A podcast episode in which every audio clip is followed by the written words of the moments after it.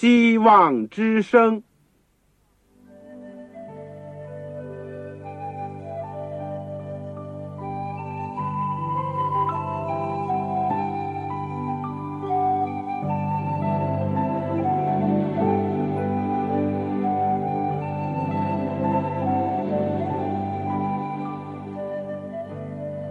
各位听众朋友，各位弟兄姐妹，欢迎您收听信徒培训这个节目。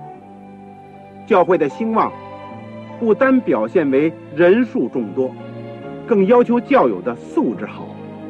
为了使教会真正达到人丁兴旺，又灵性健壮，希望之声特别为广大的信徒制作了信徒培训这个节目，满足主内同工同道的需要。信徒培训由黄牧师主讲，将有多种课程推出，欢迎弟兄姐妹们踊跃参加。下面我们就把节目时间交给黄牧师。各位亲爱的弟兄姐妹，各位组内的同工同道，你们好！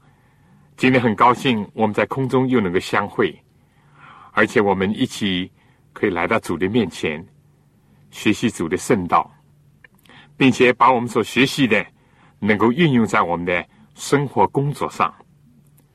我们今天是要讲信徒培训第九门课——教会增长当中的第五讲，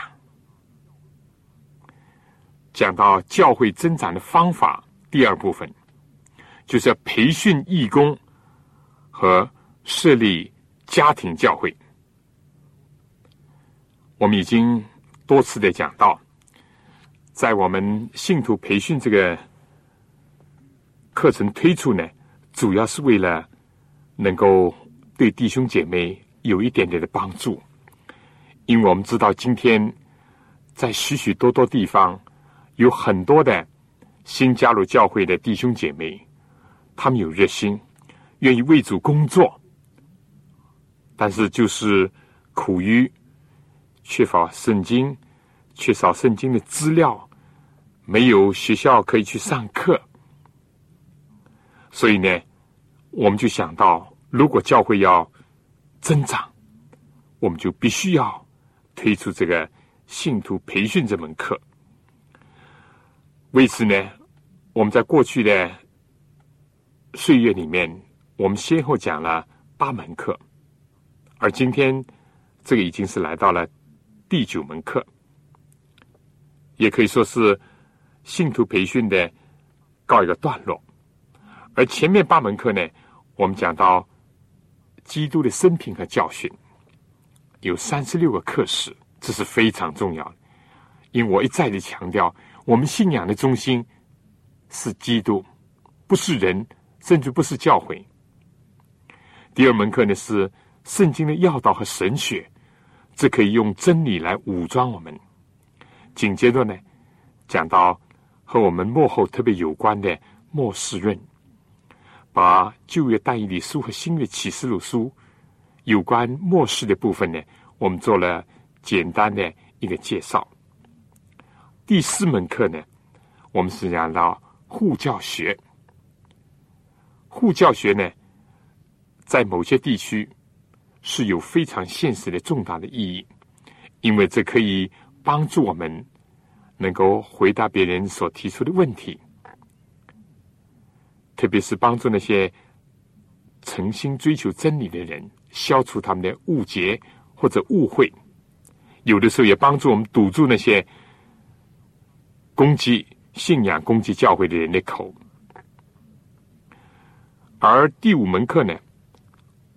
我们讲到的是这个正道法，许多弟兄姐妹都说要我领会，但我不知道怎么领会，不知道怎么讲。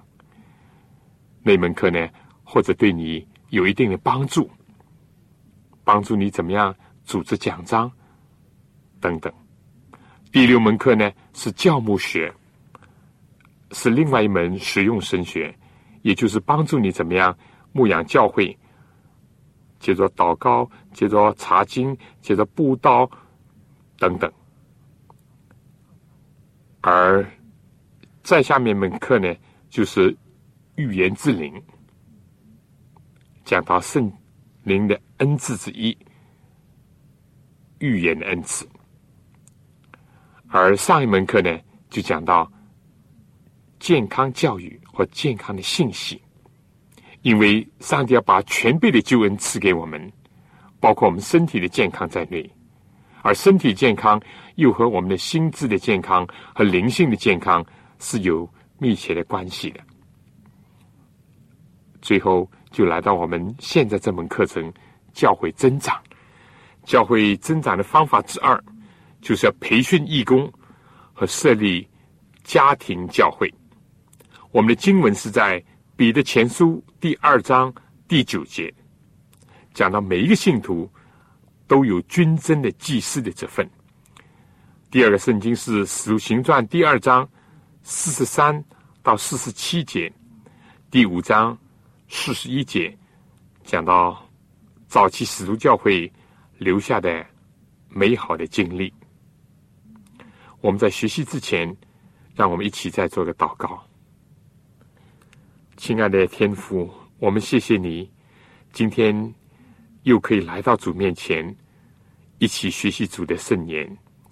我们实在是知道，教会在有些地区是非常的兴旺发达，圣灵的浇灌非常的明显，我们的心只是快乐欢呼。但有的时候，我们也看见有些教会非常的冷落，甚至死气沉沉。天父，我们为这些教会心里焦急，求主能够复兴你自己的教会。我们也看见教会在有些地区还有拦阻，还有逼迫，还有困难。天父啊，我们需要从你那里得到力量，得到属天的智慧，得到你的光照。知道在这个时代，怎么使教会成为发光的灯台？怎么样能够引领更多人认识你、归向你？天父啊，恩待我们，恩待我们在地上为你所做的一点点的工作。愿主特别的慈恩怜悯。主啊，恳求你今天垂听我们的祷告，祝福我们的讲论。也是听的讲的，都能够得到帮助。我们将短短的祈求，是奉靠主耶稣基督的圣名，阿门。当代世界著名的布道家、福音派的葛培里博士，在世界许多大城市举行布道会，一般呢都有几万，甚至几十万人参加。比如在巴西、在朝鲜、在英国、在美国等等。一九八九年，在香港举行五天的布道会，最后一天呢，竟有十万个人参加大球场的一个盛会。一时之间呢，交通拥挤，水泄不通，政府甚至要出动了大批的警察来维持秩序。许多的教会学校呢，也派出了义务的人员来协助。据说呢，虽然花费了近一百万美元。但是，经过电视、卫星的传播呢，全世界有将近一亿的人收看或者收听。至于在现场呢，有成千上万的人立志归主。基督福临安息日会的电视节目《经上记着说》的主持人马克芬雷牧师呢，在以前的苏联的克里姆林宫，在奥林匹克的运动场。举行布道会，也同样的有几千人和几万人参加，可以说是座无虚席。许多人还得站在外面，真可以说是盛况空前，效果也很好。本会这个预言之声的这个主持人玛丽仙口和这个。小理查士牧师，他们一组人呢，在一九九三年十月，在这个巴西萨尔瓦多体育场，有八万个人以上参加他们的布道会，一次呢就有一千二百个人受尽，十个星期的工作呢，有一百万人报名参加圣经函授课，而且呢，先后总共有两万个人受浸。这个我们听到当然是很动人，也是很激动我们的心灵的。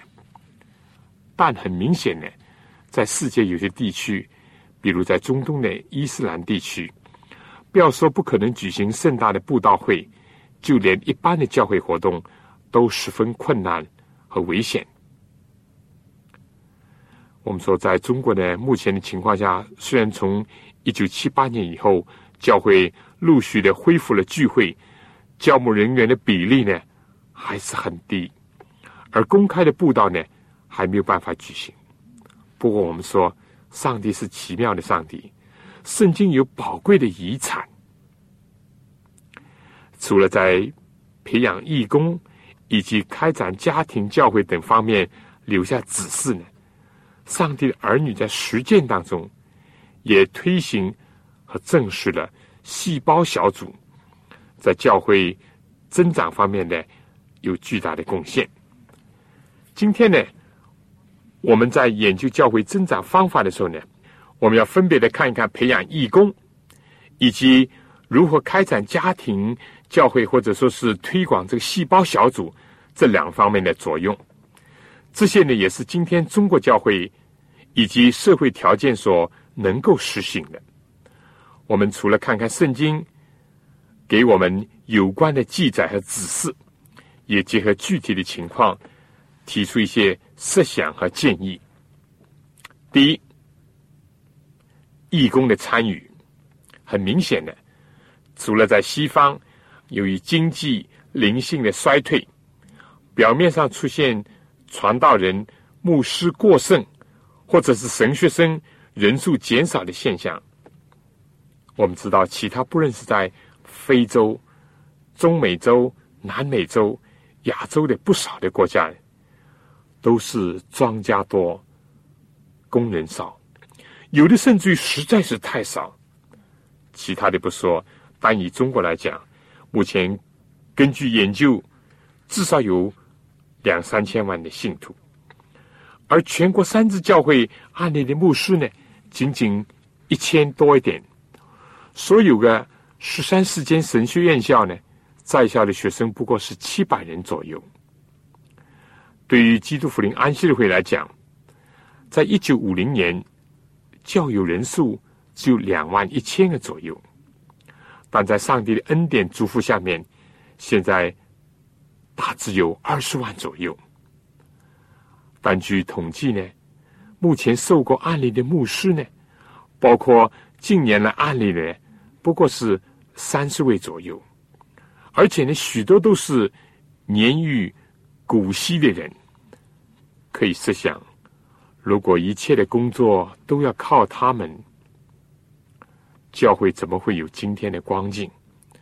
这些蔬果尚存的老年的牧者呢，是教会非常宝贵的财富。比如说，在浙南。有一位已经是一百零二岁的老牧人，仍然在讲道，在为主工作。东北有一位也已经超过了九十岁，仍然在为人施敬。但我们要说，毕竟他们的精力有限，更加作为我们人讲，没有分身之术。很明显的，教会能够保存以及发展到今天呢，固然有许多的因素。但不能不看到广大义工的投入圣功呢，是主要的原因之一。要保持、加强、发展的这个势头呢，并且要在更多的地区开发新工，势必要培养、动员更多的义工投入到主的工作当中去。我们说，首先思想要解放。旧约时期，在摩西时代呢，主是在十二个支派当中呢，拣选了立位支派的人来担任圣者，而且呢，高利亚伦做大祭司。但是要知道，不是立位支派的人都做祭司，有的只是从事和圣所从事以及会务有关的事情。另外，在摩西的时代，这个之前呢，那么族长时期又是如何呢？我们说，在特殊的时期，或者有特殊的需要，比如说，上帝因为以利尊重儿子，过于尊重上帝，结果呢，以利的家属就被废弃了，而不是立位自派的沙摩尔呢，就被设立为祭司，而且是兼这个士师的身份。列王记上第一章第一节以及第三章告诉我们这些。这些是值得想到的一方面。那么到了耶稣的时代，固然是主耶稣拣选了十二个使徒，但以后呢，也看到耶稣差派七十个人成双成对的出去传天国的福音。这时呢，当然已经是没有所谓支派的这个范围了。再在这个早期教会。发展的过程当中，教会呢又选立了七个执事。最初主要呢是要让这个使徒们能够毫不分心的去以祈祷和传道为事，而让执事们呢去帮助处理事务性的问题。在当初，也就是在基督教的原始共产主义社会当中呢。去照顾那些说希利尼话的犹太寡妇的范式，以免他们发怨言或者是起哄。但是很明显的，这事的标准呢，不单单是叫他们做事务性的工作。圣经讲，他们要好名声，要被圣灵充满，要智慧充足。在使徒行传第六章第一到第三节。但是在这些知识当中呢，并不缺少像史提凡那样热忱。圣经说是满的恩惠能力，在民间行了大奇事和神迹，更加是有讲道和味道恩赐的人。我们说，像非洲的埃提阿伯太监财政大臣传道，并且为他施尽的腓力呢，就是七个执事当中的一个。这里很明显的。在民间的执事们呢，也是传福音的主力，甚至事实上平信徒也是很多日新教会事工为主做见证的。否则话，怎么能够想象，如果靠来十来个使徒，哪怕是加上一些长老，怎么能够支撑？不要说是发展早期的教会了。但是教会在使徒们。离开世界以后呢，早期教会就遭受到异教罗马的逼迫，但在罗马皇帝康斯坦丁归信基督教，也以基督教做国教，代替原先的异教，不仅仅呢，使得罗马城的主教的势力呢逐渐的增长，因为罗马是首都嘛，不久呢，甚至形成了以教皇为首的教阶制度。而且在漫长的中古时期呢，这个罗马教掌权，统治所有的教会的事务，甚至和政治勾结，相互的利用，镇压异己，而且形成了只有神父才是祭司，才能从事一切宗教有关的圣礼和讲解经文等等。来到了宗教改革的时候，非但重新。发掘出因信称义的道理，而且在圣经唯有圣经是信仰的依据的原则下呢，看到了罗马教许多错谬之处，包括了祭司统管一切，非经他们似乎就无法就近上帝。马丁路德指出，每一个基督徒都是新约的祭司，并且呢，以彼得前书第二章第九节作为圣经的依据。那里说，唯有你们是被拣选的族类，是有君尊的祭司，是圣洁的国度，是属上帝的子民。要叫你们宣扬那招你们出黑暗入奇妙光明者的美德。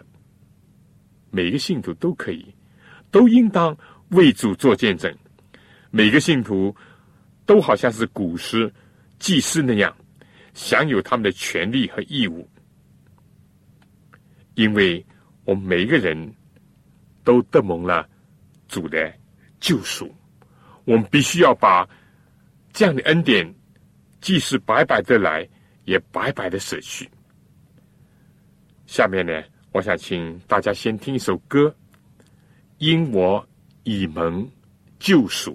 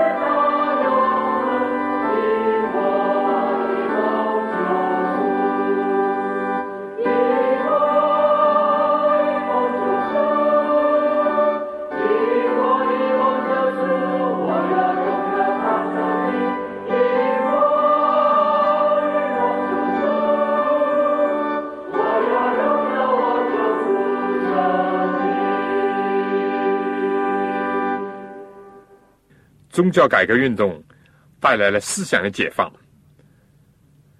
结果呢，让担任圣职的人知道垄断圣功是不对的、不必要的，同时也让信徒呢知道，把一切救灵的责任都推卸给牧师，或者不敢担当为主做见证、传福音呢，也是不对的，也是不必要的。我要说，今天如果条件许可。能有一支够用的、忠心献身的专职传道者或者牧师的队伍的话呢，这当然是好，也有利于发展圣功。但如果在社会条件、政治经济、受训练的条件都不许可，或者是极其缺乏的时候呢，不能坐等牧师到来，而让教会的工作呢停止倒退，甚至是解体。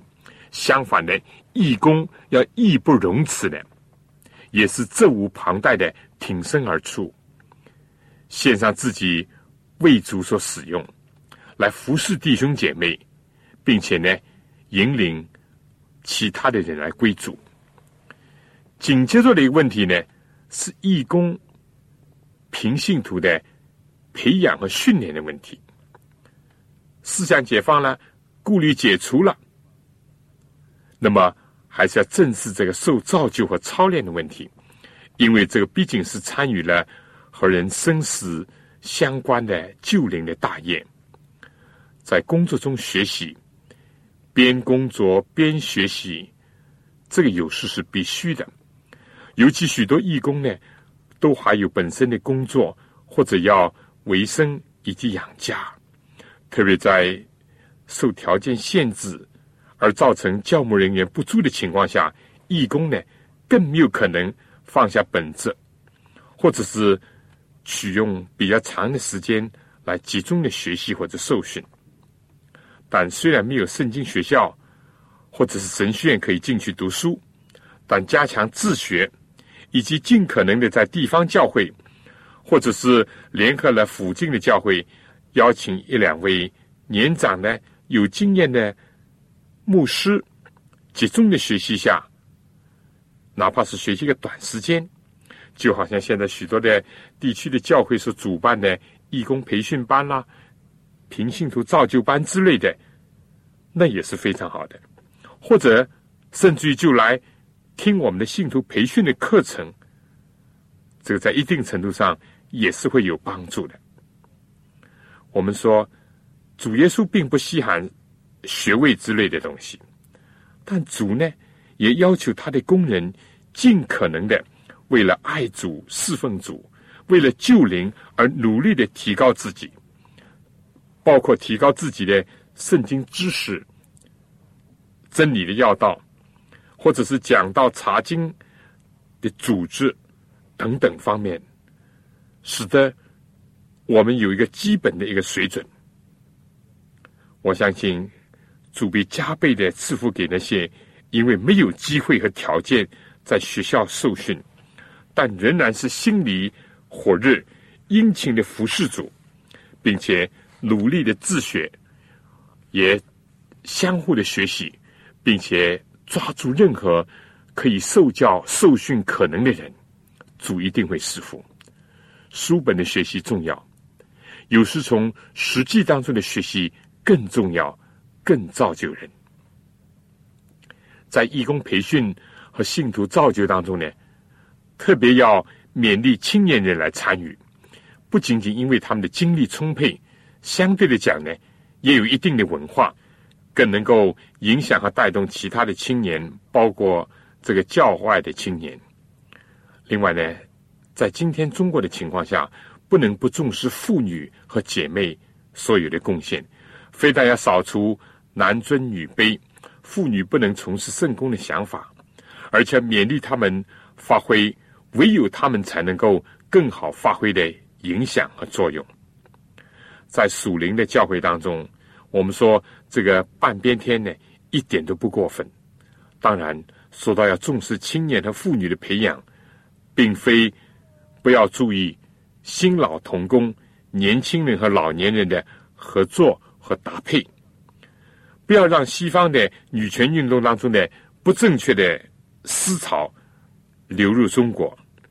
男女是平等的，但有时分工是必须的。我相信主必定会带领他的儿女合适的形式，并且光照他们呢，做他们所当做的事情，以及尽到诸般的礼和诸般的义。我想上面呢就讲到教会增长方法第二部分当中的。第一个作用就是说，要培养义工，培养义工，这点今天必须要重视。我想，我们下面呢还会讲到第二点，就是要建立家庭教会，这又成为教会增长的另一个重要的因素。我想在讲这个第二部分。建立家庭教会之前呢，还是先让大家听首歌，歌名是《领受》。领受，我们重组领受，我们也要和别人分享。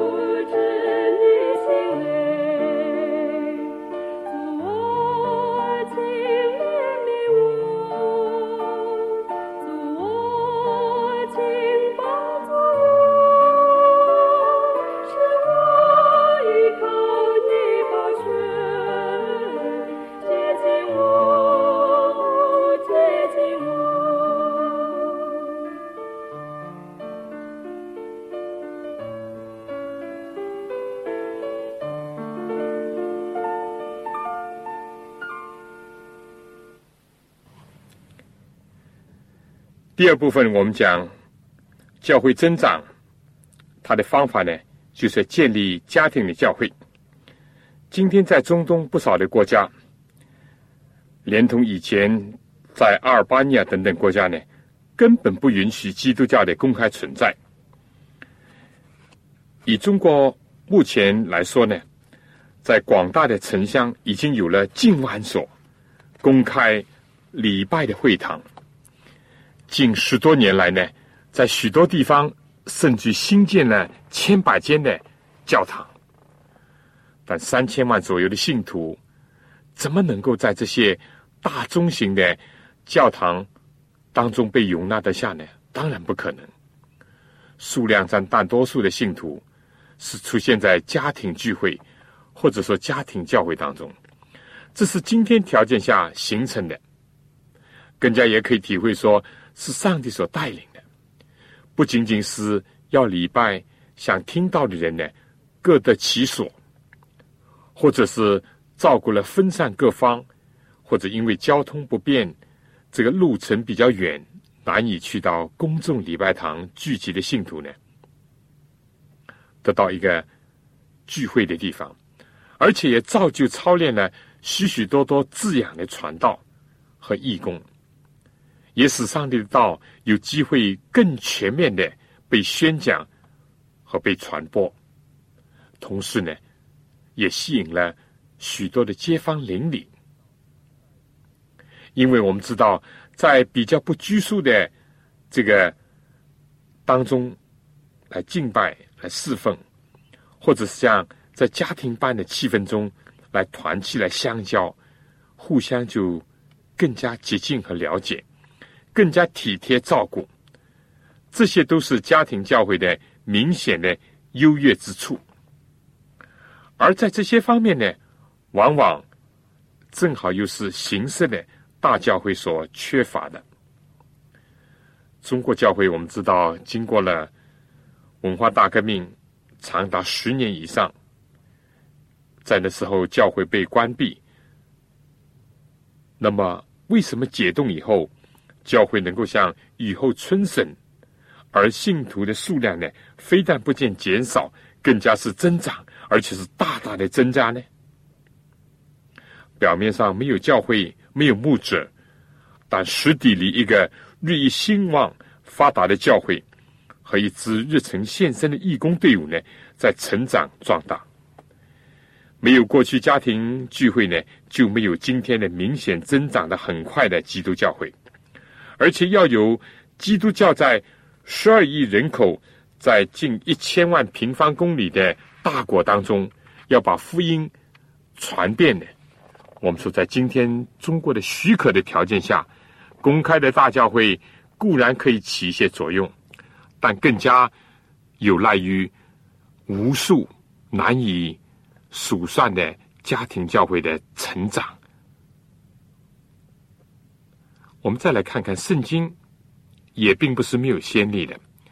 早在旧约的族长的时期，那个时候还根本没有什么立位支派或者是专职的人员，家长或者是长子呢，就是家里面的祭司，领导着属灵的活动和主持着献祭，并且把上帝的吩咐呢教导家人。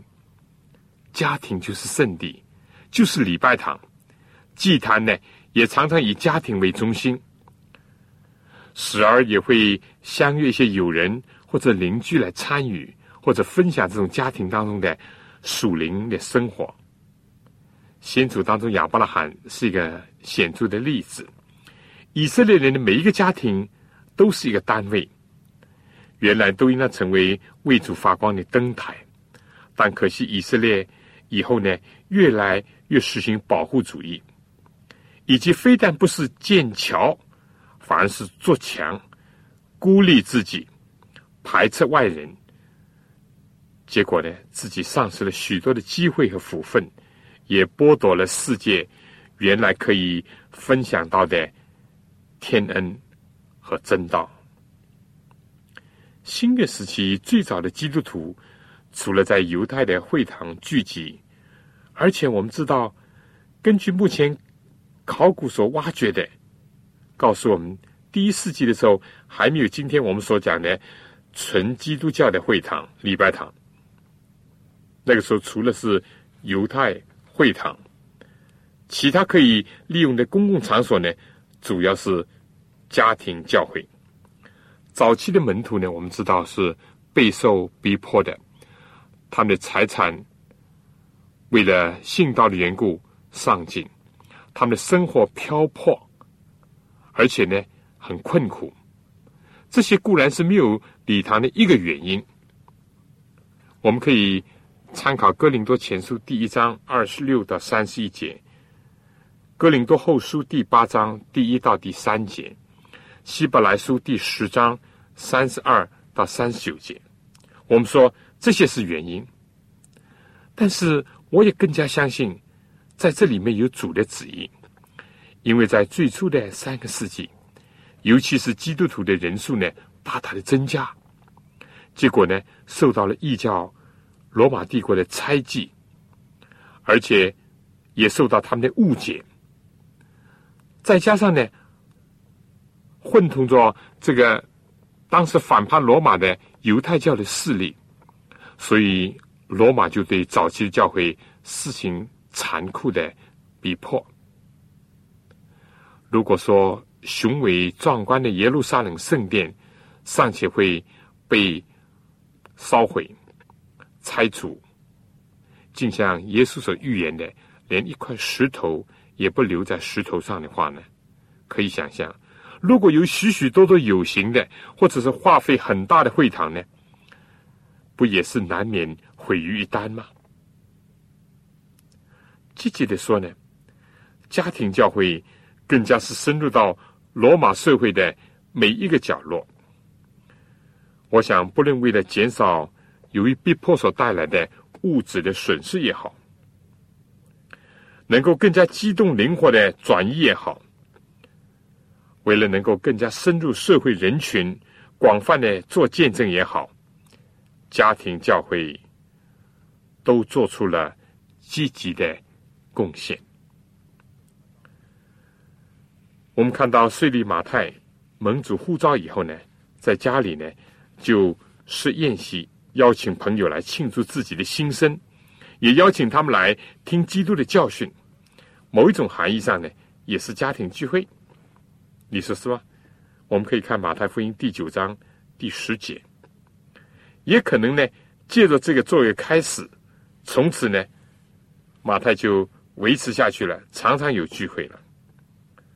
马大、玛利亚、拉萨路在百大尼的家，也就是耶稣最喜欢去的地方。甚至呢，耶稣有的时候不愿意在首都耶路撒冷或在圣殿附近呢过夜，往往是寓居在他们的家里。玛利亚坐在耶稣的脚前听到，也可以想象马大做完了服侍的工作或准备好了善事以后呢，他也会参加前来听到。而拉萨路呢，我想准是在外面工作完了，赶快回家分享和主相聚的。福分和快乐，这不是家庭聚会、家庭教会的这个雏形吗？我们再看彼得和他信主的妻子，这个要参考《哥林多前书》第九章第五节，以及彼得的岳母，是不是又是一个小型的家庭的聚会呢？圣经说，耶稣到了彼得的家里，见彼得的岳母。害热病躺着，耶稣把他的手一摸，热就退了，他就起来服侍耶稣。到了晚上，有人把许多鬼妇的带到耶稣的跟前，这是不是家庭聚会呢？哥你留在家里，无疑的是有聚集的。圣经讲他是一个虔诚人。他和他全家都敬畏上帝，多多周济百姓，常常祷告上帝。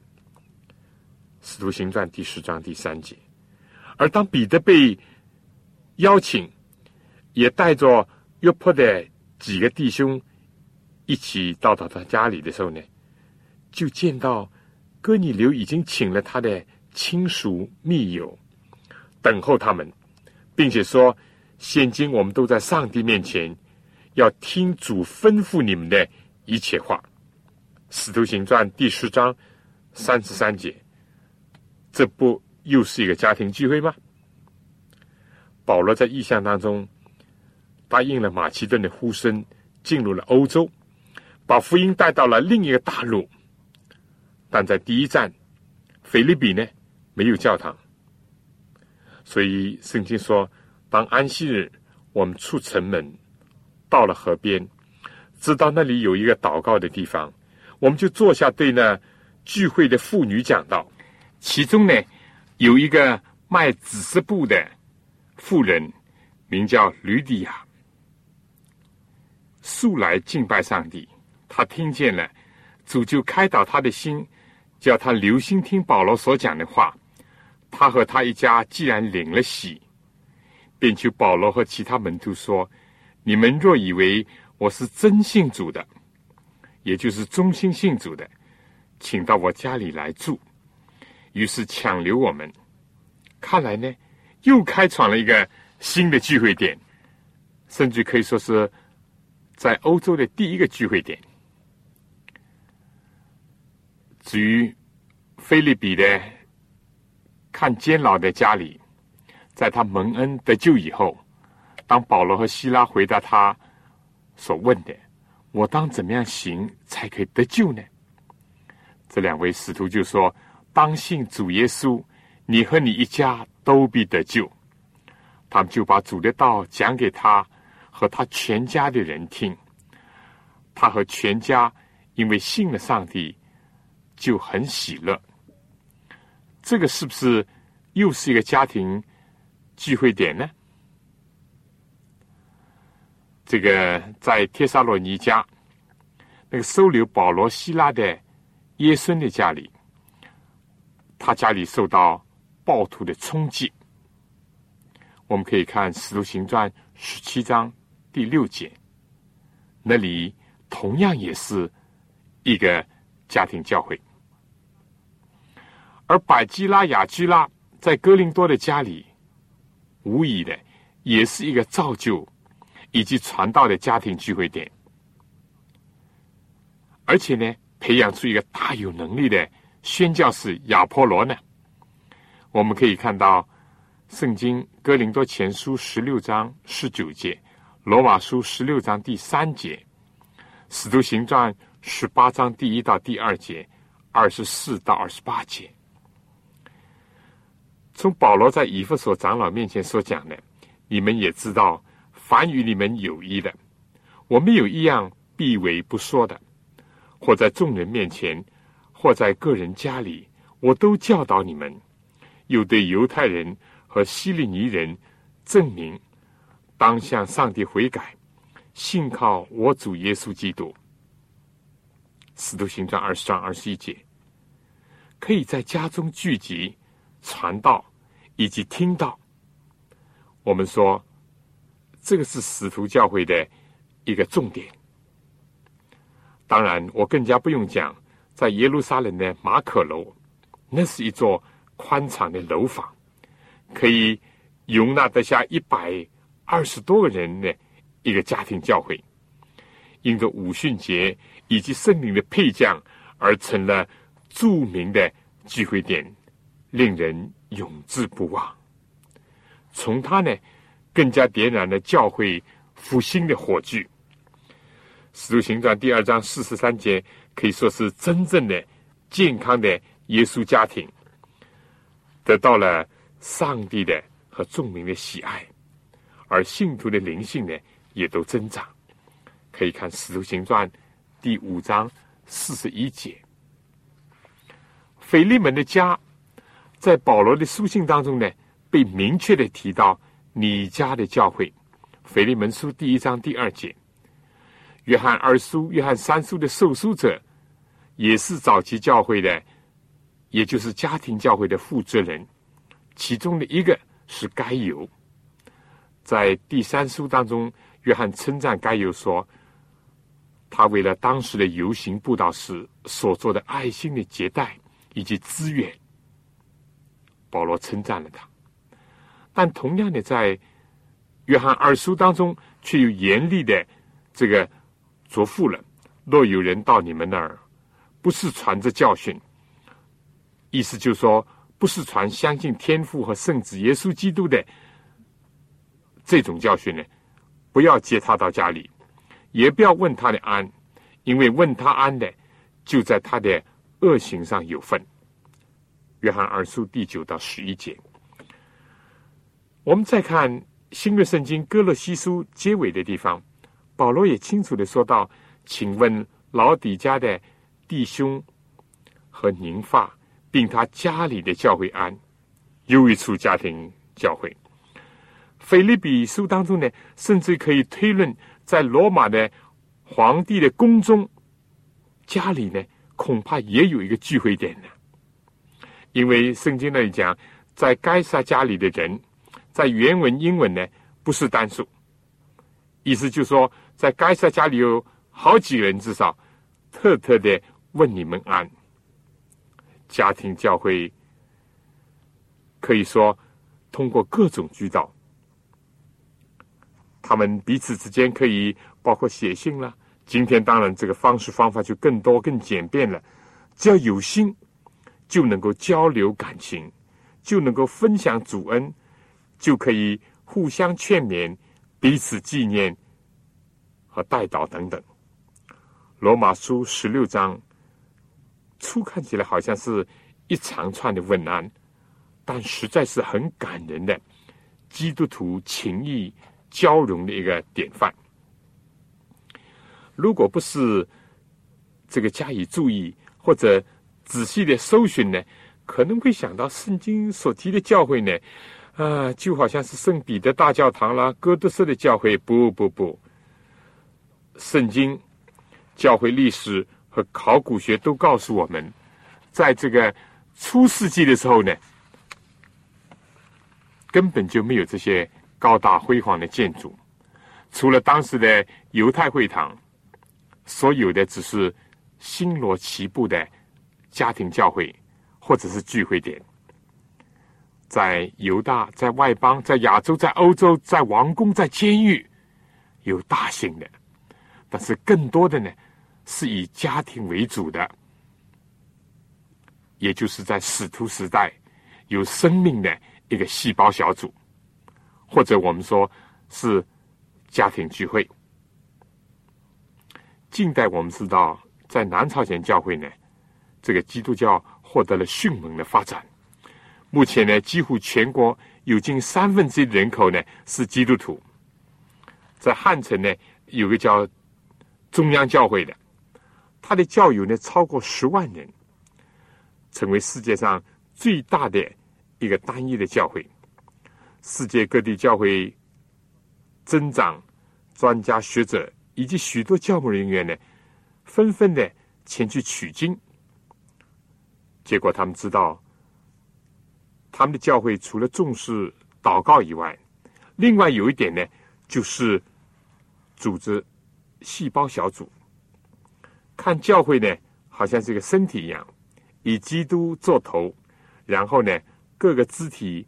互相的联络搭配，但他们呢更加深入，就好像人体组织以细胞为单位那样，并且在健康的这个机制下进行着细胞的分裂。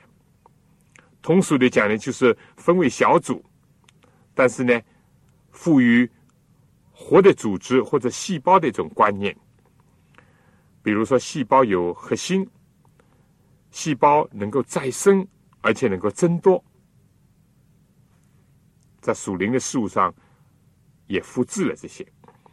找一个家庭或者一个地方，有一两位呢作为核心，负责带领一小群人，包括了家庭的成员、左近的基督徒，同时呢也邀请这个邻里街坊或者是亲友来参加学习圣经，共同祷告。相互关心，彼此帮助，常常的探访，这样呢就形成一个健全生长的一个属灵的组合。一到了人多了呢，就一分为二，好像细胞分裂那样，不断的发展。这就是今天的细胞小组的概念以及活动，也是南朝鲜教会以及今天不少地区使得教会增长的。成功的经验之一。其实呢，正像圣经所讲，“日光之下没有新事”。在我们前面所列出的这么多的章节，表明，其实都是细胞小组，进而是家庭教会的一种先行。今天我们可以从中学到家庭教会聚会点。或者是细胞小组的含义，包括他们所进行的活动、工作，以及应当注意的问题。我们说，再要结合今天的时代和当地的环境和条件呢，都应当拟定出适合于圣公发展，而且是教会增长的一种方式和方法，不要生搬硬套。不要刻意的模仿别人，要因时因地来质疑。但是，这个核心的思想就是说，受了阻碍的激励，要不断的与其他人分享。